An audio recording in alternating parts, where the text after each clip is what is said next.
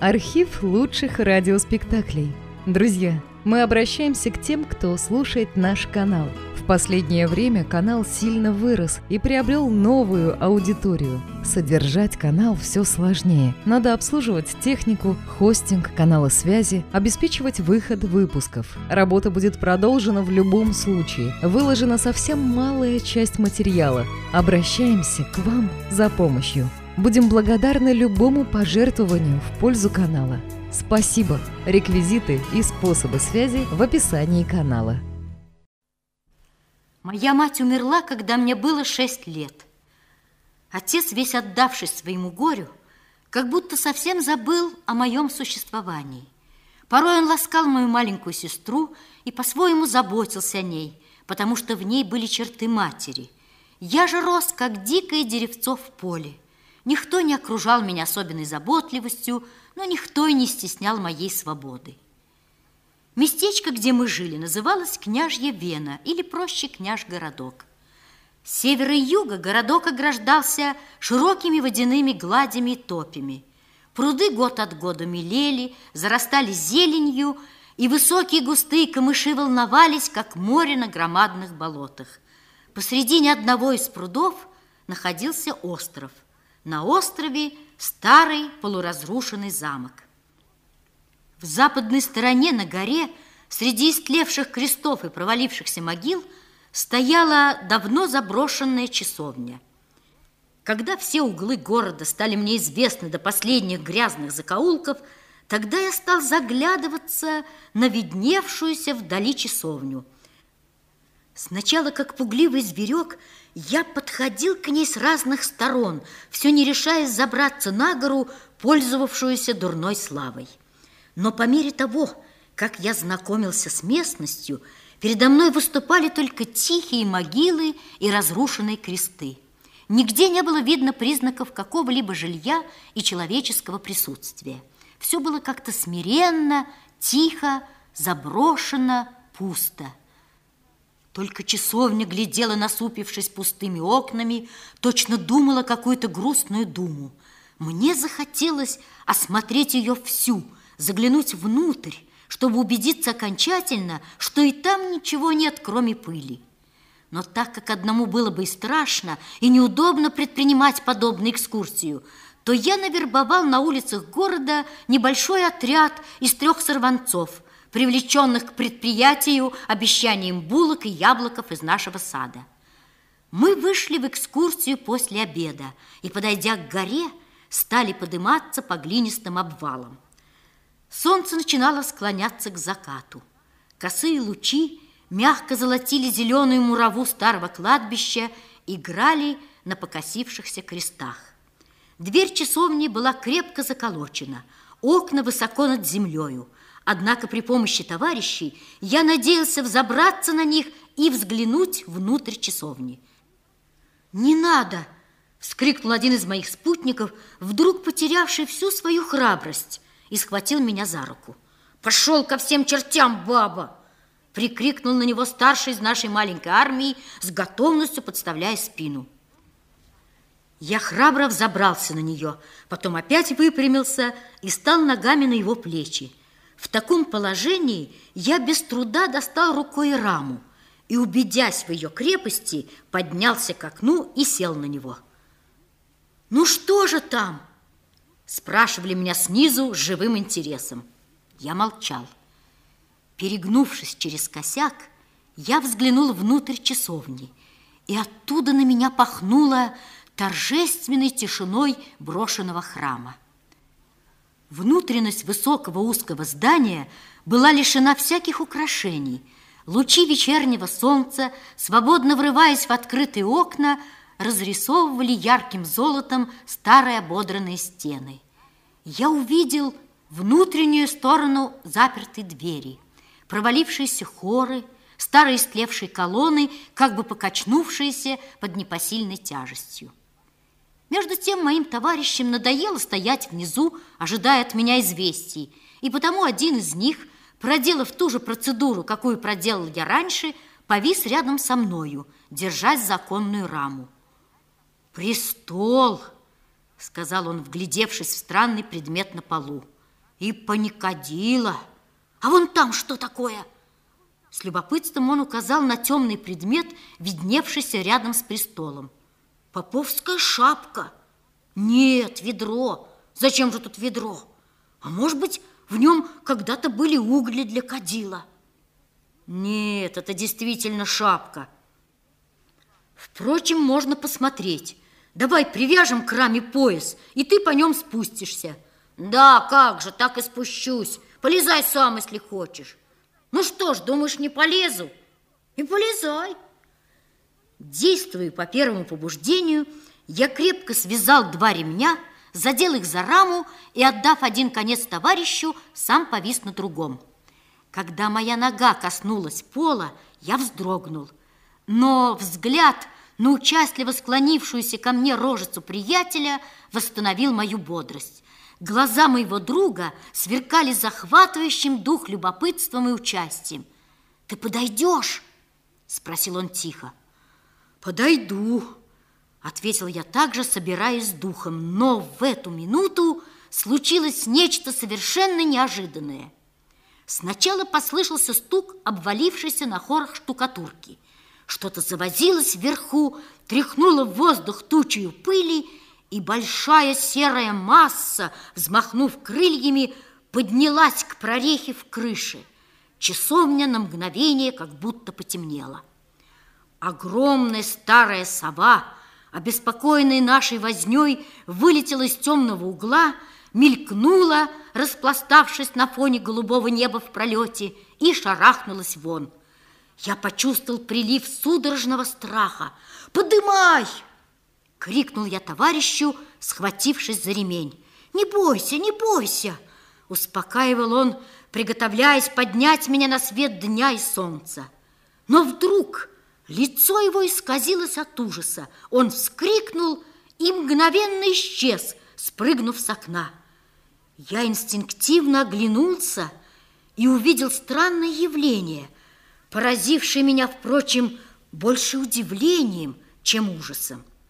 Темный предмет нашего спора, шапка или ведро, оказавшийся в конце концов горшком, мелькнул в воздухе и на глазах моих скрылся под престолом. Я успел только разглядеть смутное очертание небольшой, как будто детской руки, увлекавшей его в это убежище. Трудно передать мои ощущения в эту минуту. Я не страдал. Чувства, которые я испытывал – нельзя даже назвать страхом. Я был на том свете.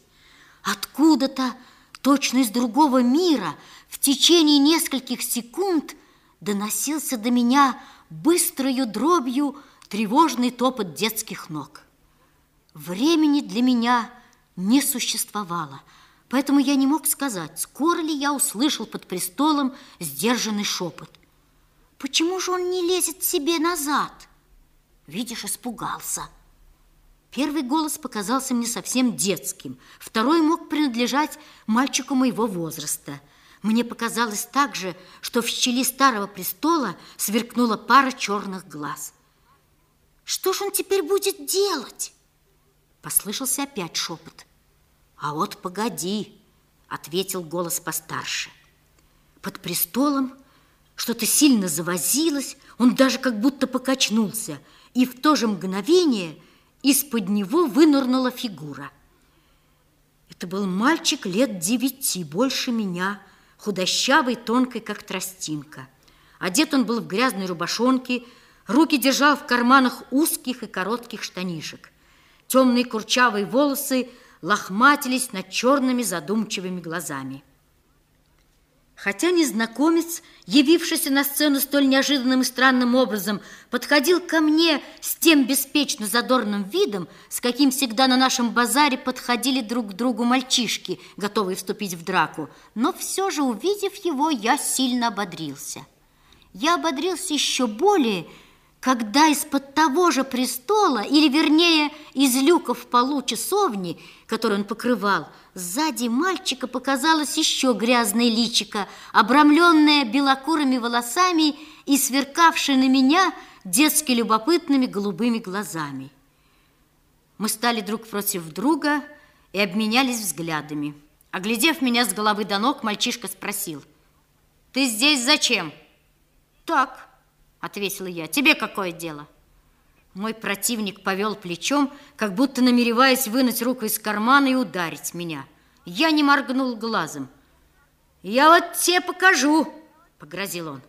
Я выпятился грудью вперед. «Ну, ударь, попробуй!»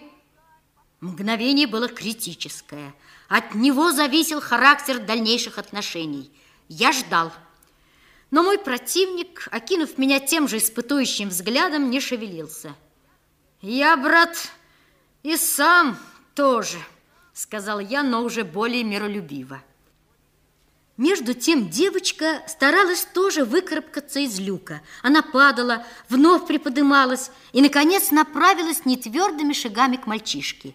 Подойдя вплоть, она крепко ухватилась за него и, прижавшись к нему, поглядела на меня удивленным и отчасти испуганным взглядом. Это решило исход дела. Стало совершенно ясно, что в таком положении мальчишка не мог драться, а я, конечно, был слишком великодушен, чтобы воспользоваться его неудобным положением. «Как твое имя?» – спросил мальчик, гладя рукой белокурую головку девочки. «Вася, а ты кто такой?» «Я Валик. Я тебя знаю. Ты живешь в саду над прудом. У вас большие яблоки». Да, это правда. Яблоки у нас хорошие. Не хочешь ли?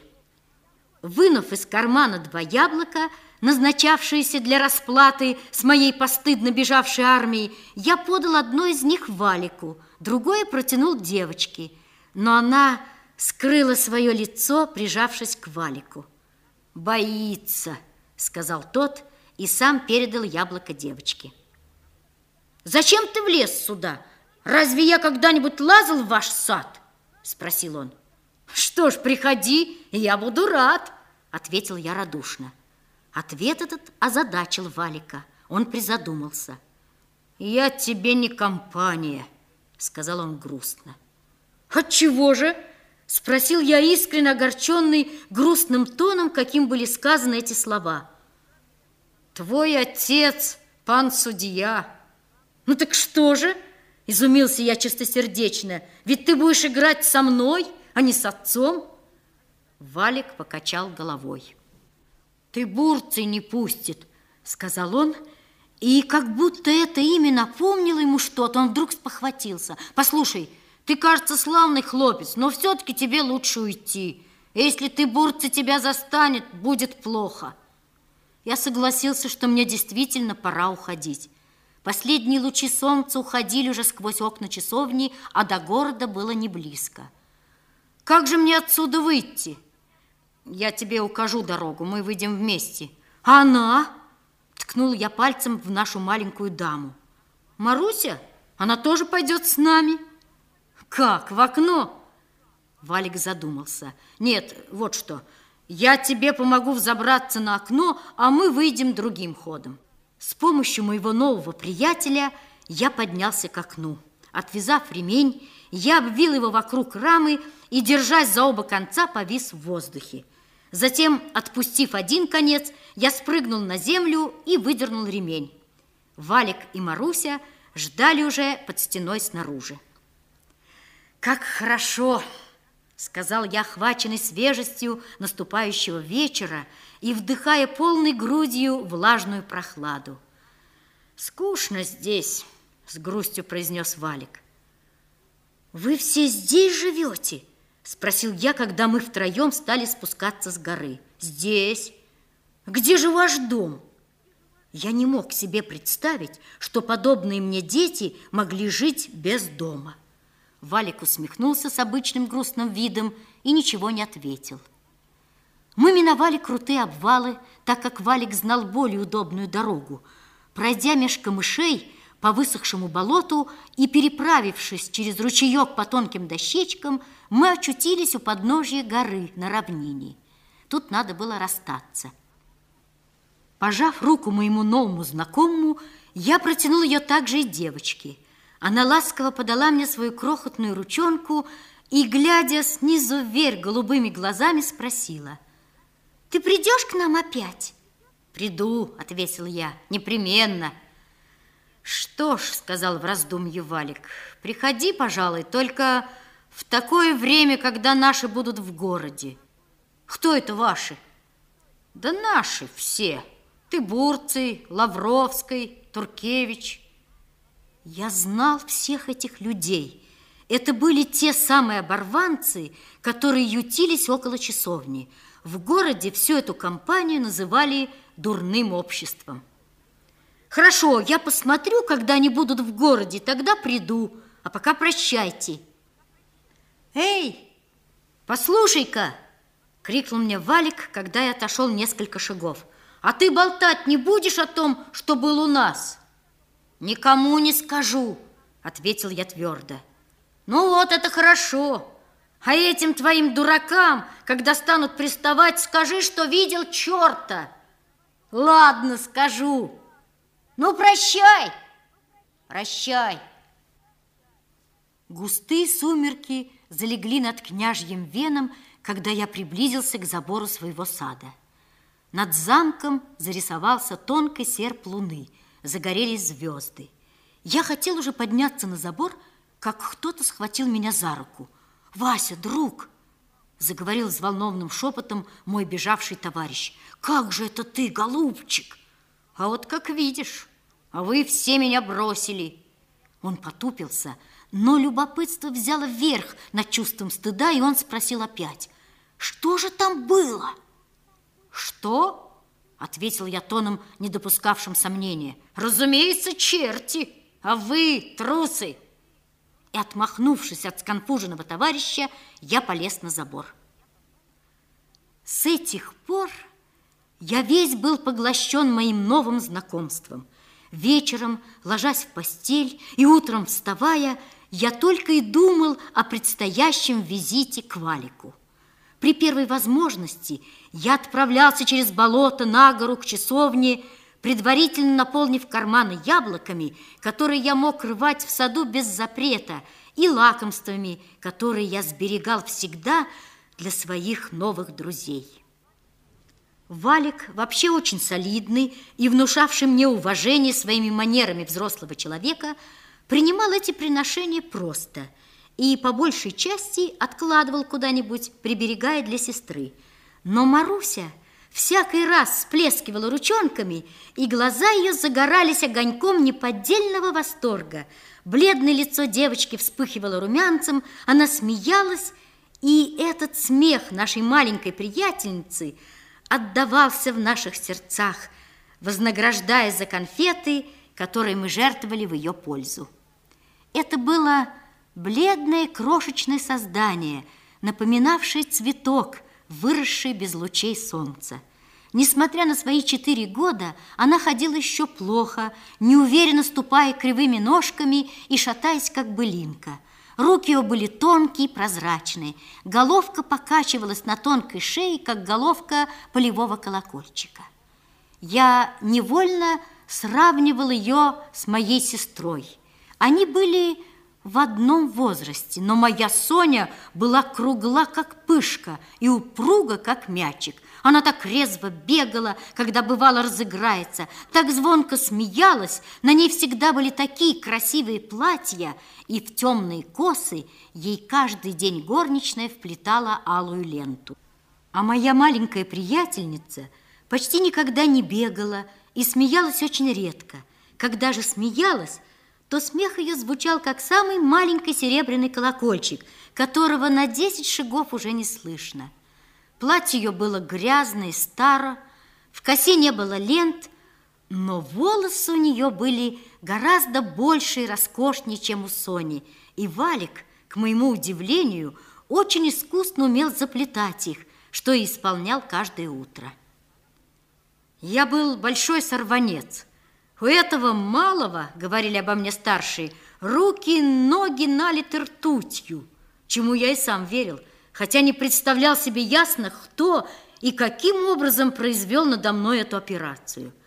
В первые же дни я внес свое оживление в общество моих новых знакомых. Я старался расшевелить и завлечь в свои игры Валика и Марусю. Однако это удавалось плохо – Валик серьезно смотрел на меня и на девочку, И раз, когда я заставил ее бегать со мной в запуске, он сказал, нет, она сейчас заплачет. Действительно, когда я растормошил ее и заставил бежать, Маруся, заслышав мои шаги за собой, вдруг повернулась ко мне, подняв ручонки над головой, точно для защиты, посмотрела на меня беспомощным взглядом захлопнутой пташки и громко заплакала. Я совсем растерялся. «Вот видишь», — сказал Валик, — «она не любит играть». Он усадил ее на траву, цветов и кинул ей. Она перестала плакать и тихо перебирала растения, что-то говорила, обращаясь к золотистым лютикам, и подносила к губам синие колокольчики.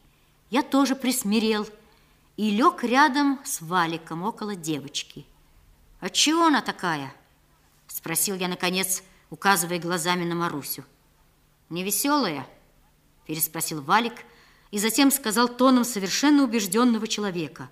«А это, видишь ли, от серого камня». «Да», — повторила девочка, точно слабое эхо, «и это от серого камня». «От какого серого камня?» — переспросил я, не понимая. «Серый камень высосал из нее жизнь», — пояснил опять Валик, по-прежнему смотря на небо. «Так говорит Тыбурций. Тыбурций хорошо знает». «Да», — опять повторила девочка, «Тыбурций все знает». Я ничего не понимал в этих загадочных словах, однако аргумент, что ты, Бурций, все знает, произвел и на меня свое действие. Я приподнялся на локте и взглянул на Марусю. Она сидела в том же положении, в каком усадил ее валик, и все так же перебирала цветы. Движения ее тонких рук были медленны, глаза выделялись глубокой синевой на бледном лице – длинные ресницы были опущены. При взгляде на эту крохотную грустную фигурку мне стало ясно, что в словах «Тыбурция», хотя я и не понимал их значения, заключается горькая правда. Несомненно, кто-то высасывает жизнь из этой странной девочки, которая плачет тогда, когда другие на ее месте смеются. Но как же может сделать это серый камень? Это было для меня загадкой.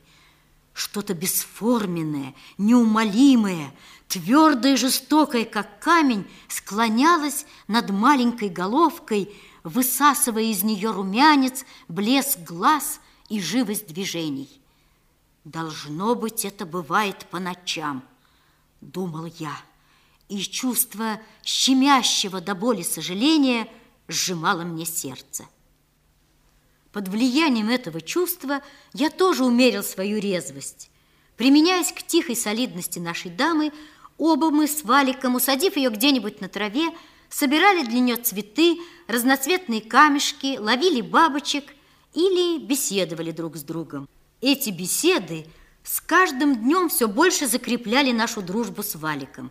Кроме того, он часто сообщал мне много нового, о чем я раньше не думал – Слыша, как он отзывается от Ибурцы точно товарищи, я спросил, «Тыбурцы тебе отец?»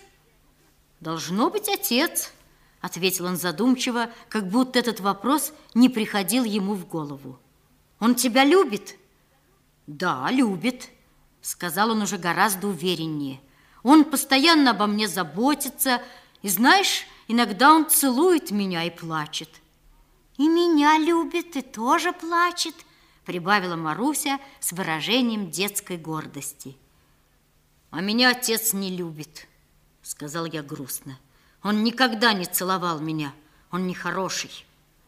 «Неправда, неправда», — возразил Валик. «Ты не понимаешь, ты Бурцы лучше знает. Он говорит, что судья – самый лучший человек в городе. Почему? Он за бедных людей заступается.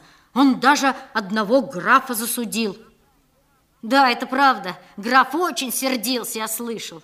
Но вот видишь, а ведь графа засудить не шутка. Почему? Почему? Переспросил Валик несколько озадаченный.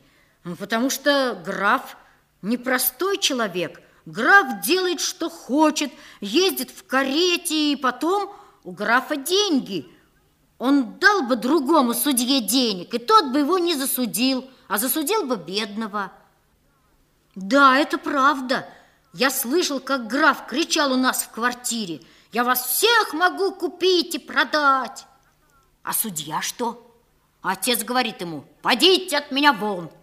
Ну вот, вот. И ты, Бурци, говорит, что он не побоится прогнать богатого. А когда к нему пришла старая Иваниха с костылем, он велел принести ей стул. Вот он какой. Все это заставило меня глубоко задуматься. Валик указал мне моего отца с такой стороны, с какой мне никогда не приходило в голову взглянуть на него. Слова Валика задели в моем сердце струну сыновней гордости. Мне было приятно слушать похвалы моему отцу, да еще от имени Тыбурция, который все знает. Но вместе с тем дрогнуло в моем сердце и нота щемящей любви, смешанной с горьким сознанием. Никогда этот человек не любил и не полюбит меня так, как Тыбурций любит своих детей. Прошло несколько дней. Члены дурного общества перестали являться в город, и я напрасно шатался, скучая по улицам, ожидая их появления, чтобы бежать на гору. Я совсем соскучился, так как не видеть Валика и Марусю стал уже для меня большим лишением. Но вот, когда я однажды шел с опущенной головой по пыльной улице, Валик вдруг положил мне на плечо руку. «А чего ты перестал к нам ходить?» – спросил он. «Я боялся, ваших не видно в городе». «А, я не догадался сказать тебе, наших нет, приходи». А я было думал совсем другое. А что? Я думал, тебе наскучило. Нет-нет, я, брат, сейчас побегу, заторопился я. Даже яблоки со мной. При упоминании о яблоках Валик быстро повернулся ко мне, как будто хотел что-то сказать, но не сказал ничего, а только посмотрел на меня странным взглядом. Ничего, ничего, отмахнулся он, видя, что я смотрю на него с ожиданием. Ступай прямо на гору, а я тут зайду кое-куда, дело есть. Я тебя догоню. Я пошел тихо и часто оглядывался, ожидая, что Валик меня догонит. Однако я успел взойти на гору и подошел к часовне, а его все не было. Я остановился в недоумении. Передо мной было только кладбище, пустынное и тихое, без малейших признаков обитаемости. Только воробьи чирикали на свободе, да густые кусты черемухи, жимолости и сирени – прижимаясь к южной стене часовни, о чем-то тихо шептались, густо разросшиеся темной листвой. Я оглянулся кругом. Куда же мне теперь идти? Очевидно, надо дождаться Валика. А пока я стал ходить между могилами, присматриваясь к ним от нечего делать и стараясь разобрать стертые надписи на обросших мхом надгробных камнях. Шатаясь таким образом от могилы к могиле, я наткнулся на полуразрушенный просторный склеп. Крыша его была сброшена или сорвана непогодой и валялась тут же. Дверь была заколочена. Из любопытства я приставил к стене старый крест и, взобравшись по нему, заглянул внутрь. Гробница была пуста. Только в середине пола была вделана конная рама со стеклами – и сквозь эти стекла зияла темная пустота подземелья. Пока я рассматривал гробницу, удивляясь странному назначению окна, на гору вбежал запыхавшийся и усталый валик. В руках у него была большая булка, за пазухой что-то оттопырилось, по лицу стекали капли пота. «Ага!» — крикнул он, заметив меня. «Ты вот где! Если бы ты, Бурца, тебя здесь увидел, то-то бы рассердился. Ну да теперь уж делать нечего. Я знаю, ты хлопец хороший и никому не расскажешь, как мы живем. Пойдем к нам. Где же это далеко? Спросил я. А вот увидишь. Ступай за мной. Он раздвинул кусты жимлости и скрылся в зелени под стеной часовни. Я последовал туда за ним и очутился на небольшой, плотно утоптанной площадке, которая совершенно скрывалась в зелени. Между стволами черемухи я увидел в земле довольно большое отверстие с земляными ступенями, ведущими вниз. Валик спустился туда, приглашая меня за собой. И через несколько секунд мы оба очутились в темноте под зеленью. Взяв мою руку, Валик повел меня по какому-то узкому сырому коридору, и, круто повернув вправо, мы вдруг вошли в просторное подземелье. Я остановился у входа, пораженный невиданным зрелищем. Две струи света резко лились сверху, выделяясь полосами на темном фоне подземелья. Свет этот проходил в два окна, одно из которых я видел в полу склепа. Лучи солнца проникали сюда не прямо, а прежде отражались от стен старых гробниц. Стены были сложены из камня. Большие широкие колонны массивно вздымались снизу и, раскинув во все стороны свои каменные дуги, крепко смыкались кверху сводчатым потолком. На полу сидела с кучкой цветов, перебирая их по своему обыкновению, Маруся. Струя света падала на ее белокурую головку, заливала ее всю, но, несмотря на это, она как-то слабо выделялась на фоне серого камня странным и маленьким туманным пятнышком, которое, казалось, вот-вот расплывется и исчезнет.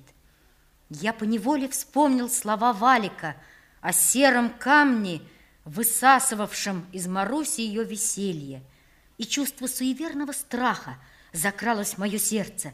Мне казалось, что я ощущаю на ней и на себе невидимый каменный взгляд, пристальный и жадный. Мне казалось, что это подземелье чутко сторожит свою жертву. «Валик!» – тихо обрадовалась Маруся, увидев брата. Когда же она заметила меня, в ее глазах блеснула живая искорка. «Уйдем, уйдем отсюда!» Дернул я Валика. Уведи ее. Пойдем, Маруся, наверх. Позвал Валик сестру.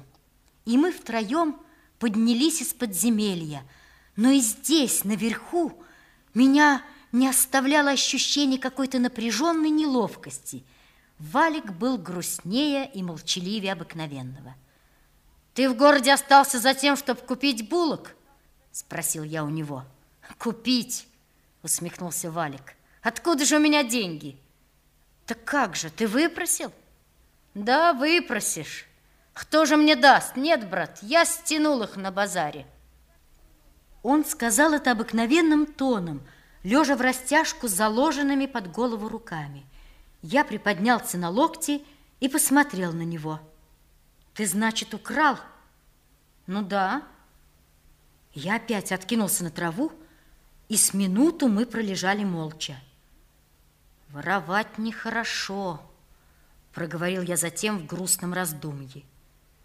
Наши все ушли, Маруся плакала, потому что была голодна. Да, голодна, жалобным простодушием повторила девочка.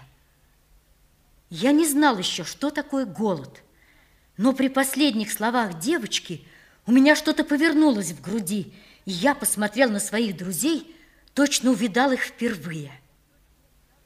«Почему же, — спросил я с усилием, — почему ты не сказал об этом мне?» Я и хотел сказать, а потом раздумал. Ведь у тебя своих денег нет. Ну так что же? Я взял бы булок из дому. Как, потихоньку? Да-да. Значит, и ты бы тоже украл. Я у своего отца? Это еще хуже, с уверенностью сказал Валик. Я никогда не ворую у своего отца. Ну так я спросил бы, мне бы дали. Ну, может быть, и дали бы один раз. Где же запастись на всех нищих? А вы разве нищие? Спросил я упавшим голосом. Нищие, угрюмо отрезал Валик. Я замолчал, и через несколько минут стал прощаться. «Ты уже уходишь?» – спросил Валик. «Да, ухожу». Я уходил потому, что не мог уже в этот день играть с моими друзьями по-прежнему безмятежно. Чистая детская привязанность моя как-то замутилась. Дома я рано лег в постель, потому что не знал, куда уложить новые болезненные чувства, переполнявшие душу. Здравствуй! А уж я думал, ты не придешь больше. Так встретила меня Валик, когда я на следующий день опять явился на гору. Я понял, почему он сказал это. Нет, я, я всегда буду ходить к вам, ответил я решительно, чтобы раз навсегда покончить с этим вопросом. Валик заметно повеселел, и оба мы почувствовали себя свободнее. Мы весело принялись за сооружение хитроумной ловушки для воробьев, для которой я принес с собой ниток. Нитку мы дали в руку Маруси, и когда неосторожный воробей, привлеченный зерном, беспечно заскакивал в западню, Маруся дергала нитку, и крышка захлопывала птичку, которую мы затем отпускали. Между тем, около полудня, небо насупилось, надвинулась темная туча, и под веселые раскаты грома зашумел ливень. Сначала мне очень не хотелось спускаться в подземелье, но потом, подумав, что ведь Валик и Маруся живут там постоянно, я победил неприятное ощущение и пошел туда вместе с ними. «Давайте играть в жмурки», – предложил я. Мне завязали глаза. Маруся звенела слабыми переливами своего жалкого смеха и шлепала по каменному полу непроворными ножонками, а я наткнулся на чью-то мокрую фигуру и в ту же минуту почувствовал, что кто-то схватил меня за ногу. Сильная рука приподняла меня с полу, и я повис в воздухе вниз головой. Повязка с глаз моих спала. Ты бурций, мокрый, сердитый, страшнее еще от того, что я глядел на него снизу, держал меня за ноги и дико вращал зрачками. «Это что еще, а?» Строго спрашивал он меня, глядя на Валика. «Вы тут, я вижу, весело проводите время, завели приятную компанию. Пустите меня!» Сказал я, удивляясь, что и в таком необычном положении я все-таки могу говорить. Но рука пана Тыбурция только еще сильнее сжала мою ногу. «Ответствуй!» Грозно обратился он опять к Валику, который в этом затруднительном случае стоял, запихав в рот два пальца, как бы в доказательство того, что ему отвечать решительно нечего. Пан Тыбурций приподнял меня и взглянул на лицо. «Эхе-хе! Пан судья, если меня не обманывают глаза! Зачем изволили пожаловать?» «Пусти!» проговорил я упрямо. Сейчас отпусти! И при этом я сделала инстинктивные движения, как бы собираясь топнуть ногой. Но от этого весь только забился в воздухе. Тыбурций захохотал. «Хо-хо-хо! Пан судья изволит сердиться!» «Ну да ты меня еще не знаешь! Я вот повешу тебя над огоньком и зажарю, как поросенка!» Я начинал думать, что действительно такова моя неизбежная участь, тем более, что отчаянная фигура Валика как бы подтверждала мысль о возможности такого печального исхода. К счастью, на выручку подоспела Маруся. «Не бойся, Вася, не бойся!» Ободрила она меня, подойдя к самым ногам Тыбурция. «Он никогда не жарит мальчиков на огне, это неправда!» Тыбурций быстрым движением повернул меня и поставил на ноги. При этом я чуть не упал, так как у меня закружилась голова, но он поддержал меня рукой и затем, сев на деревянный обрубок, поставил между колен. «И как это ты сюда попал?» Продолжал он допрашивать. «Давно ли?» «Говори ты», — обратился он к Валику, так как я ничего не ответил. «Давно», — ответил тот. А как давно? Дней шесть. Казалось, этот ответ доставил пану Тыбурцию некоторое удовольствие. Ого, шесть дней! Заговорил он, поворачивая меня лицом к себе. Шесть дней много времени. И ты до сих пор никому еще не разболтал, куда ходишь? Никому. Правда? Никому, повторил я. Похвально. Можно рассчитывать, что не разболтаешь и вперед. Впрочем, я и всегда считал тебя порядочным малым, встречая на улицах. Настоящий уличник, хоть и судья. А нас судить будешь? Скажи-ка. Он говорил довольно добродушно, но я все-таки чувствовал себя глубоко оскорбленным и потому ответил сердито. Я вовсе не судья, я Вася. Одно другому не мешает. И Вася тоже может быть судьей. Не теперь, так после. Это уж, брат, так ведется истори. Вот видишь ли, я ты Бурций, а он Валик. Я нищий, и он нищий. Я, если уж говорить откровенно, краду, и он будет красть. А твой отец меня судит. Ну и ты когда-нибудь будешь судить вот его. Не буду судить Валика, возразил я угрюмо. Неправда.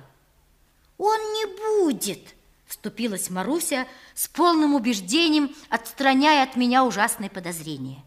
Девочка доверчиво прижалась к ногам Тыбурция, а он ласково гладил жилистой рукой ее белокурые волосы. «Ну, этого ты вперед не говори», — сказал странный человек задумчиво, обращаясь ко мне таким тоном, точно он говорил со взрослым. «Каждый идет своей дорожкой, и кто знает, может быть, это и хорошо, что твоя дорога пролегла через нашу, понимаешь?» Я не понимал ничего, но все же впился глазами в лицо странного человека. Глаза пана Тыбурция пристально смотрели в мои, и в них смутно мерцало что-то, как будто проникавшее в мою душу. Запомни еще хорошенько вот что. Если ты проболтаешься своему судье или хоть птице, которая пролетит мимо тебя в поле, о том, что ты здесь видел – то не будь я ты, бурцый драп, если я тебя не повешу вот в этом камине за ноги и не сделаю из тебя копченого окорока. Это ты, надеюсь, понял? Я не скажу никому. Я... Можно мне опять прийти? Приходи, разрешаю. Он отпустил меня и растянулся с усталым видом на длинной лавке, стоявшей около стенки. Под вечер этого дня я с утуманенной головой задумчиво возвращался к себе. В темной аллейке сада я нечаянно наткнулся на отца. Он по обыкновению угрюмо ходил взад и вперед. Когда я очутился подле него, он взял меня за плечо. «Откуда это?» «Я гулял». Он внимательно посмотрел на меня, хотел что-то сказать, но потом взгляд его затуманился, и, махнув рукой, он зашагал по аллее. Я солгал чуть ли не первый раз в жизни. Близилась осень. В поле шла жатва, листья на деревьях желтели. Теперь я мог приходить на гору, не стесняясь тем, что члены дурного общества бывали дома. Я совершенно свыкся с ними и стал на горе своим человеком. Каждый раз, придя к своим друзьям, я замечал, что Маруся все больше хереет. Теперь она совсем уже не выходила на воздух, и серый камень, темное и молчаливое чудовище подземелья, продолжал без перерывов свою ужасную работу, высасывая жизнь из маленького тельца. Девочка теперь большую часть времени проводила в постели. И мы с Валиком истощали все усилия, чтобы развлечь ее и позабавить, чтобы вызвать тихие переливы ее слабого смеха. Теперь, когда окончательно сжился с дурным обществом, грустная улыбка Маруси стала мне почти так же дорога, как улыбка сестры. Но тут никто не ставил мне вечно на вид мою испорченность. Тут не было ворчливой няньки. Тут я был нужен. Я чувствовал, что каждый раз мое появление – вызывает румянец оживления на щеках девочки. Но это продолжалось недолго. Марусе стало хуже. На все наши ухищрения с целью занять ее она смотрела равнодушно своими большими потемневшими глазами, и мы давно уже не слышали ее смеха. Я стал носить в подземелье свои игрушки, но и они развлекали девочку только на короткое время. Тогда я решился обратиться к своей сестре Соне. У Сони была большая кукла с ярко раскрашенным лицом и роскошными льняными волосами, подарок покойной матери. На эту куклу я возлагал большие надежды, и потому, отозвав сестру в боковую аллейку сада, попросил дать мне ее на время. Я так убедительно просил ее об этом, так живо описал ей бедную больную девочку, у которой никогда не было своих игрушек, что Соня – которая сначала только прижимала куклу к себе, отдала мне ее и обещала в течение двух-трех дней играть другими игрушками, ничего не упоминая о кукле. Действие этой нарядной фаянсовой барышни на нашу больную превзошло все мои ожидания. Маруся, которая увидала, как цветок осенью, казалось, вдруг опять ожила. Она так крепко меня обнимала, так звонко смеялась, разговаривая со своей новой знакомой. Маленькая кукла сделала почти чудо. Маруся, давно уже не сходившая с постели, стала ходить, водя за собой свою белокурую дочку и по временам даже бегала, по-прежнему шлепая по полу слабыми ногами. Зато мне эта кукла доставила очень много тревожных минут – Дня через два старушка-няня заметила пропажу и стала соваться по углам, везде разыскивая куклу. Соня старалась унять ее, но своими наивными уверениями, что ей кукла не нужна, что кукла ушла гулять и скоро вернется, только возбуждала подозрение, что тут непростая пропажа. В тот же день отец остановил меня на пути к садовой калитке и велел остаться дома. На следующий день повторилось то же. И только через четыре дня я встал рано утром и махнул через забор, пока отец еще спал. На горе дела опять были плохи. Маруся опять слегла. Ей стало еще хуже. Лицо ее горело странным румянцем. Белокурые волосы раскидались по подушке. Она никого не узнавала. Рядом с ней лежала злополучная кукла с розовыми щеками и глупыми блестящими глазами. Я сообщил Валику свои опасения, и мы решили, что куклу необходимо унести обратно, тем более, что Маруся этого и не заметит. Но мы ошиблись. Как только я вынул куклу из рук лежащей в забытье девочки, она открыла глаза, посмотрела перед собой мутным взглядом, как будто не видя меня, не сознавая, что с ней происходит, и вдруг заплакала тихо-тихо, но вместе с тем так жалобно, что я тотчас же с испугом положил куклу на прежнее место. Девочка улыбнулась, прижала куклу к себе и успокоилась. Я понял, что хотел лишить моего маленького друга первый и последней радости ее недолгой жизни. Валик робко посмотрел на меня. «Как же теперь будет?» – спросил он грустно. Тыбурций, сидя на лавочке с печально понуренной головой, также смотрел на меня вопросительным взглядом. Поэтому я постарался придать себе вид по возможности беспечный сказал, «Ничего, нянька, наверное, уже забыла». Но старуха не забыла. Когда я возвратился домой, отец спросил у меня, куда я ходил, и, выслушав внимательно обычный ответ, ограничился тем, что повторил мне приказ ни под каким видом не отлучаться из дому без его позволения. Прошло четыре томительных дня.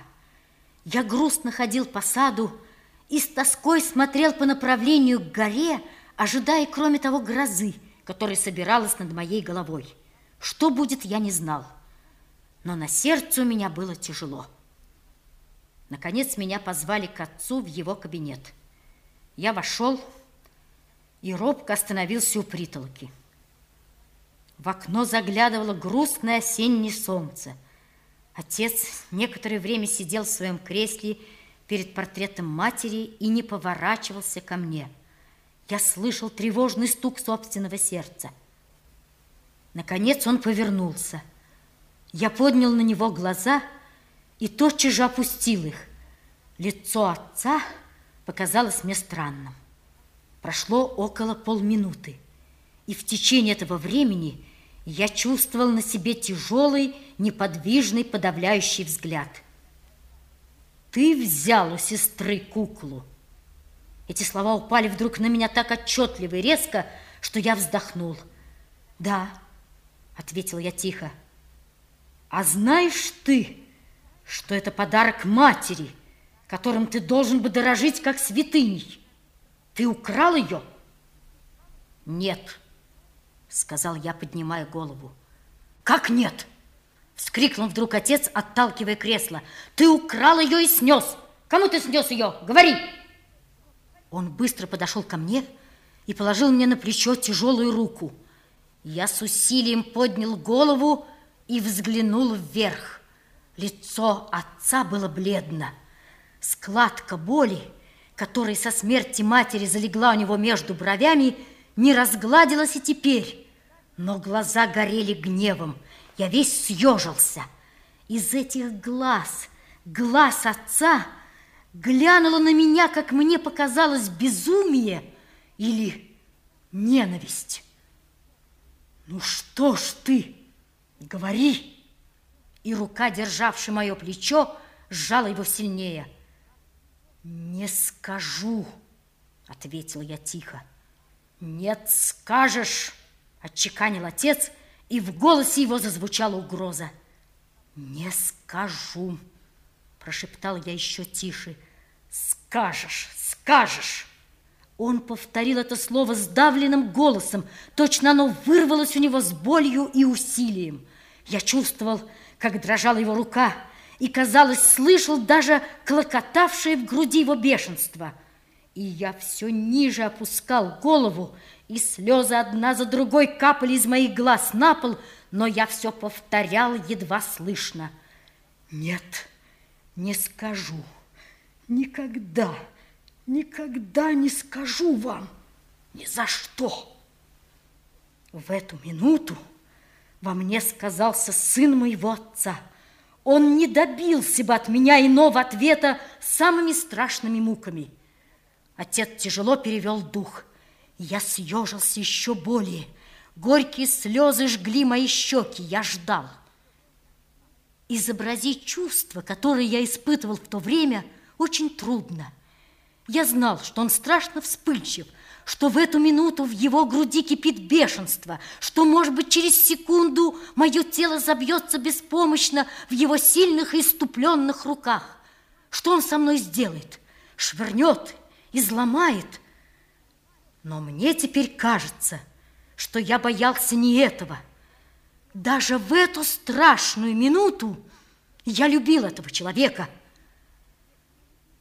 но вместе с тем инстинктивно чувствовал, что вот сейчас он бешеным насилием разобьет мою любовь в дребезги.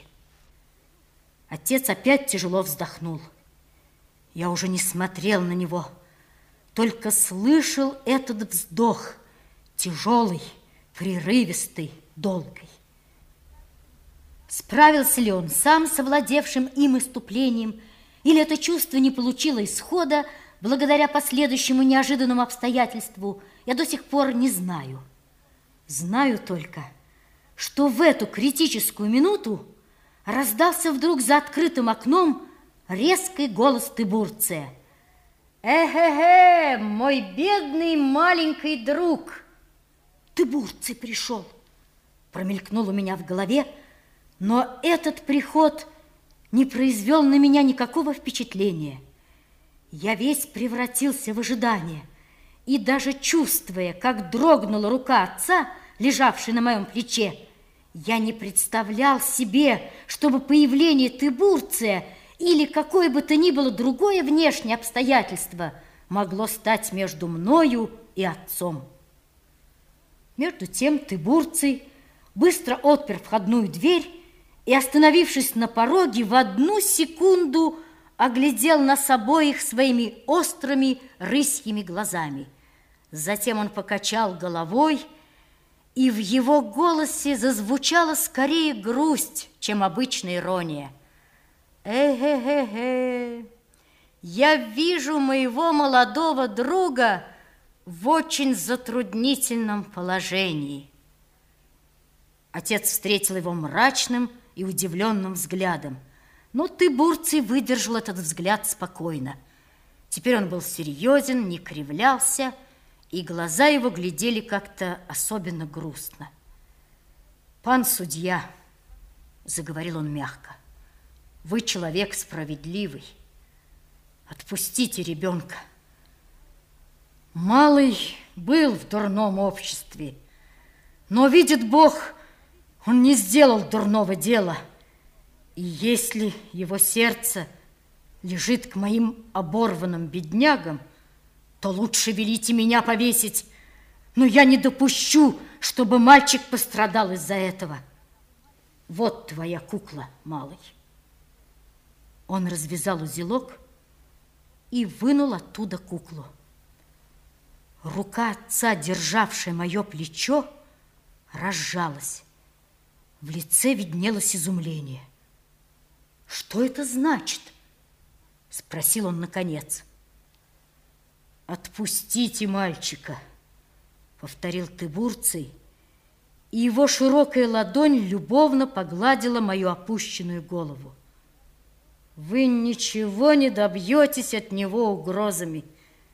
А между тем я охотно расскажу вам все, что вы желаете знать. Выйдем, пан судья, в другую комнату. Отец, все время смотревший на Тыбурца удивленными глазами, повиновался. Оба они вышли, а я остался на месте, подавленный ощущениями, переполнившими мое сердце. Я все еще стоял на том же месте, как дверь кабинета отворилась, и оба собеседника вошли. Я опять почувствовал на своей голове чью-то руку и вздрогнул. То была рука отца, нежно гладившая мои волосы. Тыбурций взял меня на руки и посадил в присутствии отца к себе на колени. «Приходи к нам», — сказал он. «Отец тебя отпустит попрощаться с моей девочкой. Она... она умерла». Голос Тыбурции дрогнул. Он странно заморгал глазами, но тотчас же встал, поставил меня на пол, выпрямился и быстро ушел из комнаты. Я вопросительно поднял глаза на отца. Теперь передо мной стоял другой человек, но в этом именно человеке я нашел что-то родное – чего тщетно искал в нем прежде. Он смотрел на меня обычным своим задумчивым взглядом, но теперь в этом взгляде виднелся оттенок удивления и как будто вопрос. Я доверчиво взял его руку и сказал, я ведь не украл. Соня сама дала мне на время. Да-да, ответил он задумчиво, я знаю. Я виноват перед тобой, мальчик. И ты постараешься когда-нибудь забыть это. Не правда ли? Я с живостью схватил его руку и стал ее целовать. Я знал, что теперь никогда уже он не будет смотреть на меня теми страшными глазами, какими смотрел за несколько минут перед тем. И долго сдерживаемая любовь хлынула целым потоком в мое сердце. Теперь я его уже не боялся. «Ты отпустишь меня на гору?» – спросил я, вспомнив вдруг приглашение Тыбурция. «Да-да, Ступай, ступай, мальчик, попрощайся. Ласково проговорил он все с тем же оттенком недоумения в голосе. Да, впрочем, постой. Пожалуйста, мальчик, погоди немного. Он ушел в свою спальню и через минуту, выйдя оттуда, сунул мне в руку несколько бумажек. Передай это Тыбурцию. Скажи, что я покорнейше прошу взять эти деньги от тебя. Ты понял? Я догнал Тыбурцию уже на горе и, запыхавшись, нескладно исполнил поручение отца. В подземелье, темном углу на лавочке лежала Маруся. Слово «смерть» не имеет еще полного значения для детского слуха. И горькие слезы только теперь при виде этого безжизненного тела сдавили мне горло. Моя маленькая приятельница лежала серьезная и грустная, с печально вытянутым личиком. Закрытые глаза слегка ввалились, еще резче оттенились синевой. Ротик немного раскрылся с выражением детской печали. Маруся как будто отвечала этой гримаской на наши слезы. Вскоре после описанных событий члены дурного общества рассеялись в разные стороны. Тыбурцы и Валик совершенно неожиданно исчезли, и никто не мог сказать, куда они направились теперь, как никто не знал, откуда они пришли в город.